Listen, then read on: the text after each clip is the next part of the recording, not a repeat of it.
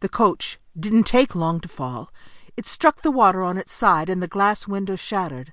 Instinctively Meg reared back, crossing her arms over her face to protect it from the razor sharp splinters. Then ice water began to pour in through the aperture, filling the interior of the coach at an alarming rate. As Meg felt it rising up over her feet, ankles, calves, and knees, she struggled to escape through the already open window in the other, now upper door, but it was impossible.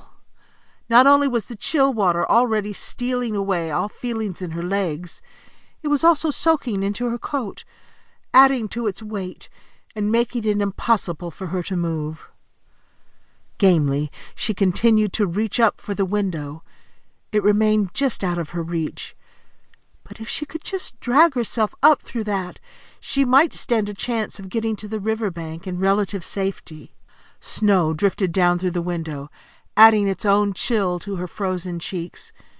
Then the coach sank a little deeper, and the waters of Mare's Tail Beck began to spill in from above, trapping her inside.